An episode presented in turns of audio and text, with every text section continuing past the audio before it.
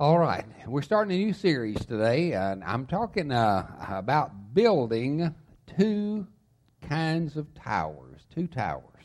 And the idea is that everybody is building something.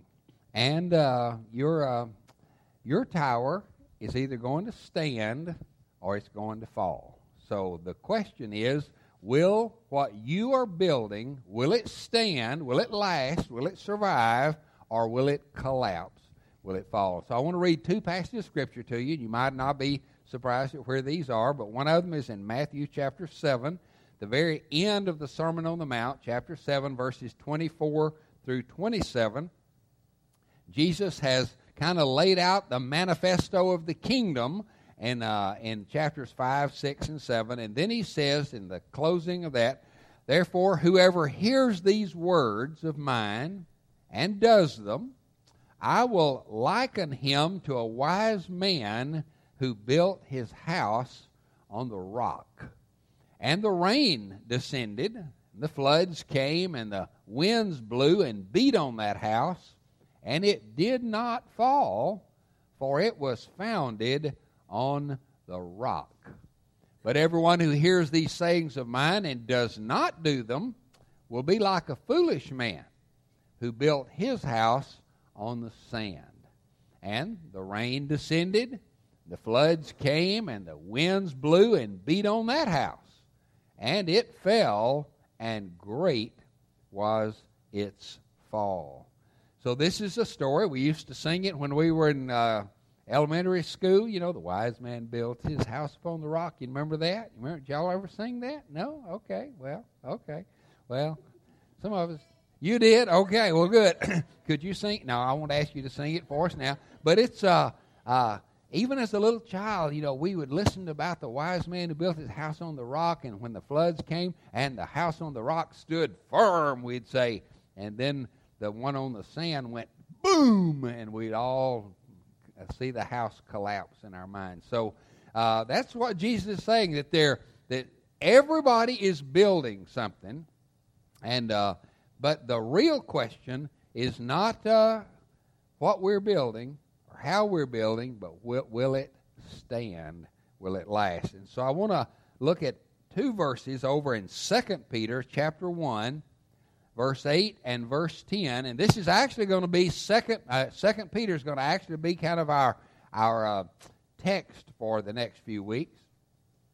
2 Peter chapter 1, verse 8 says this If these qualities or if these things are yours and abound, you will neither be barren nor unfruitful in the knowledge of our Lord Jesus Christ. And then listen to verse 10. You kind of the same. Therefore, brethren, be even more diligent to make sure your call and election sure. For if you do these things, you will never, that says stumble, but actually the word is collapse. You will never fall. You will never fall. And so that's amazing. That's something that here's a promise that God says there are some things that if these things are in your life, and if they're plentiful in your life, you will never be barren. That is, your life will not be empty and meaningless and you will not be unfruitful. That is, you will be uh, fruitful, and you will never fall. You will never utterly collapse. So, we're going to be looking at those things in the next few weeks. What are the things that make our life guaranteed to be meaningful, fruitful, successful, spiritually successful, and cause us to never collapse and never fall. So, uh, we'll be looking at those over the next few weeks. But today, I want us to think about this uh, idea of uh, the fact that all of us are building something. We're all building, every one of us are building a life, our own life. And sometimes we see people whose life collapses. That's sad to think about. When I read about people who uh, have just done, well, uh, I, I won't use any particular illustration, but just you, you think about somebody who has just shamed themselves and they have just made a big fool of themselves and they've collapsed and they've been arrested and they're going to prison and going to spend the rest of their life in prison for some uh, ridiculous thing. When I read about that, one of the thoughts that comes to my mind is there was a time when that man was a little baby. And his mother probably was so excited when he was born, possibly so, and maybe rocked him and sang to him and had dreams and hopes and visions for him. And as he grew, he began to get some instruction and teaching and things like that. But he came to a place where he began to make really, really bad choices. And as a result, now his life is ruined. He has collapsed. So everybody here is building a life. Uh, many of you are building a marriage. Now, that not all of you have been married 50 years, like me and my wife, and Joyce and Richard, uh, and a few others. But uh, but no matter how long you've been married, you are building a marriage. Will that marriage stand, or will it collapse? And then you're building a family. Many of you are building a family, not just a marriage, but a family. And uh, Paul and Elizabeth here got these three precious girls, and they're building a family, building into these kids. And then and then we're building a church. I'm not talking about a church building because buildings can come and go and do come and go, but we're building a a church fellowship, a called out group of people who love one another and follow Christ. And so we're all building something. So that's the first point that I would say is all of us are builders. Everybody is building.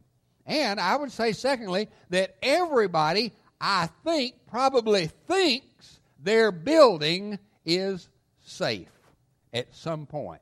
As they start building their life, they think, yeah, I've got this all together. I'm putting it all together. Every young marriage, I do a lot of premarital counseling. In fact, I'm a, a certified premarital counselor with the state of Texas. And so my name is on a list, and people all over this area, when they want to get married, they find my name because if they come to me and get premarital counseling, they get $60 discount on their marriage license. So that's enough to make them come and seek me out, you know. So I get calls every week from some couple in the in the DeSoto or Glen Heights, Waxahachie area. They call and say, uh, "We're uh, we're getting married and we need premarital counseling." And I said, "Well, why did you call me?" Well, we understand we get a sixty dollar discount if we come to you for pre-marriage counseling. I said, well, that's great. So that suits me fine because it gives me an opportunity to get to meet with lots of couples and go over some things about how to build a happy and successful marriage. But here's something that I've noticed. Every one of them, when I ask the question, do you believe that your marriage is going to be a happy marriage and that it's going to last? Never have I had anybody say, well, no, I doubt it. In fact, I think our marriage will probably do just a train wreck. And it'll probably last maybe two or three years, and then it'll all be over. Well, in the first place, if they did say that, I'd say, well, thank you for coming in. Goodbye now. But none of them say that. In fact, every one of them. They look kind of goo goo eyed at one another, you know, and they say, oh, we're just, we think we're going to have the happiest marriage ever. And I think, well, good luck with that. So then I kind of take them to some reality, you know, and I say, get your head out of the clouds, take your rose colored glasses off, and let's talk about real, real life. We talk about the areas where couples have conflict and things like that. And, and I enjoy so much going over these sessions with these uh, couples. But I say to all of them, you are building a marriage.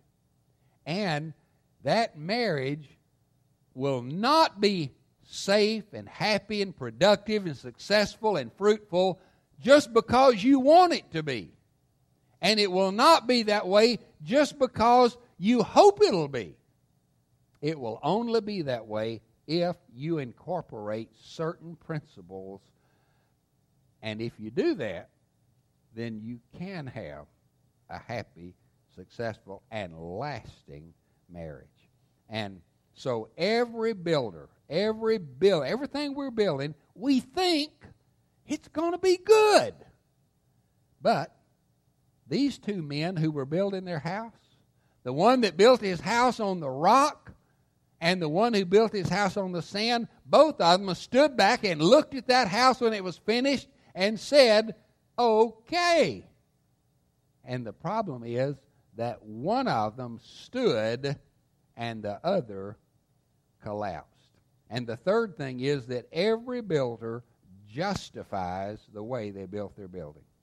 They they can always say, well, you know, I know I cut a few corners, but I saved some money.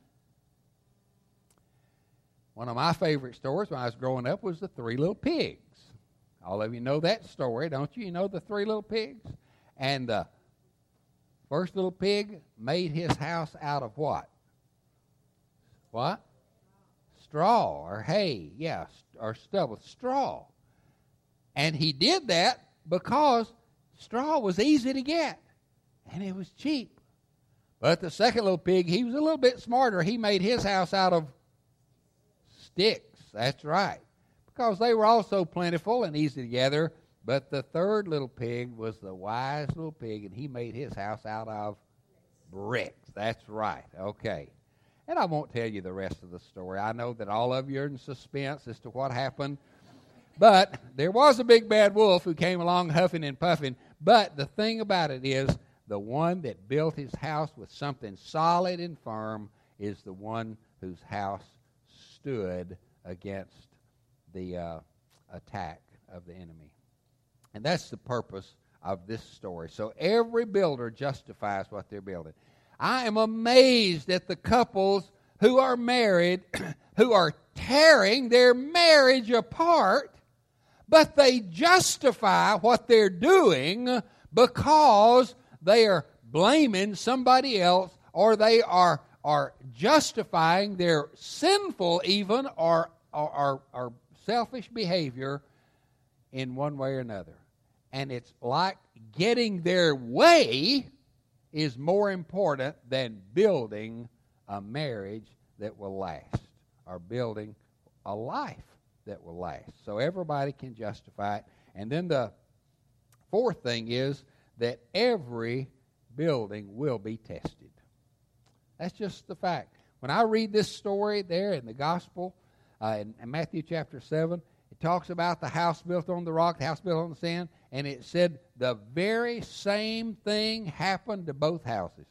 I mean, uh, the rains descended, and the floods came, and the winds blew and beat against that house. And so it wasn't that one house got exposed to a lot of testing and the other house didn't. No, both houses were tested in the same way.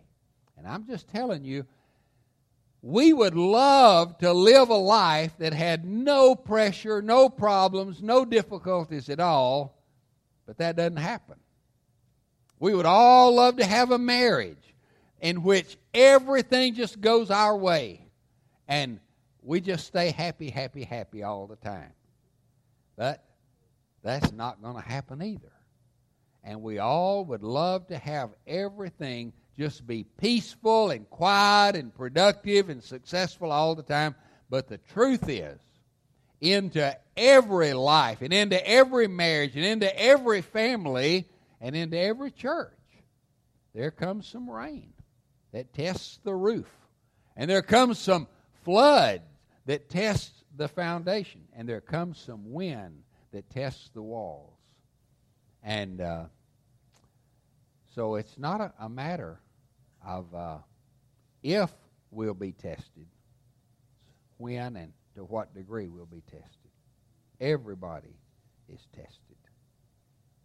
When our first daughter was born, I said to my wife, You know, I just wish I could put her in a bubble and she would never experience any pain of any kind. And I think my wife said, That wouldn't be good. Somebody said it. Did you say it to me? That's been too long ago, wasn't it? I can't. I just barely can remember what I said. I, but but somebody said to me. It might have been one of the men in our church. Said, "Oh, that would not be good." Said because it is through our bumps and bruises and pain and struggles. That's the way we become strong. That's the way. In fact, we would never know, even if our faith was real, if it were never tested. We would never know if our love was real, if it were never tested. And that's the reason when Paul gives the description of love in 1 Corinthians 13, he doesn't, he doesn't put it in an ideal situation. He says love is patient. Well, you would never have to have patience unless there was occasion for impatience. Love is forgiving. Well, you would never know forgiveness, uh, you would never be able to give forgiveness unless something was done to you for you to forgive. So every house, everything we're building is tested. Tested by rain, wind, and flood. But here's the sixth point. That, the fifth point was rain, wind, and flood, by the way, in case you're trying to take notes there. The sixth point is that the foundation is the most important. It's really the most important. Um, when I meet with these couples and I go through thing, uh, one of the things I do with them in one of the sessions, I give them the A, B, C, D, E, F, G of a successful and strong marriage. And uh, the B is that your belief system must be the same. That is, you must both believe in Jesus and be anchored in Him as the rock of your life. Otherwise, your marriage will ultimately collapse. So the foundation is most important. I, I want to I want to do something. I want to have a contest today. Paulino, would you help me this morning? And Alexabeth, will you help me this morning? I want I want y'all both to come up here. I want you to do something now. Paulino is a master builder. He is an amazing carpenter and builder. He can just it's amazing things he can do. Now, Alexabeth, you've never built a house, have you? No, okay. But I want to have a contest between father and daughter here today. I'm going to ask Alexabeth to see if she can stack blocks up this high. In fact, get those other three right there. And I, I want you to I want you to build a tower here, stacking those blocks, okay? Now be real careful so they don't fall. And at the same time, I want Paul I have here a pan full of cotton balls.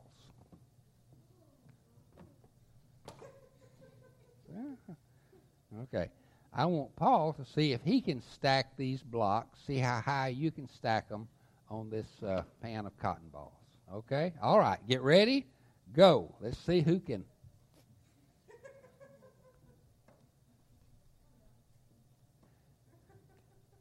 No, they got to be on top of one another. Got to be stacked all on top of one another. Yeah, there you go, like that. Uh, yeah, stack them up straight up on top of one another. There, like that. Uh huh. ah.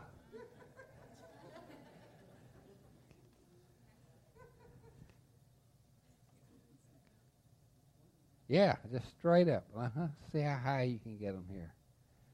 Ah, that's pretty good. Pretty good. Ah, you did better already than I did. Oh, oh. Okay, I have to say, pretty good. Pretty good. All right, well, let's give them a good hand. all right, well, I think, though, that if I were to bump this at all, whoa, they would all fall. But if I were to bump this one, they're going to stay solid. I think she won. Thank you.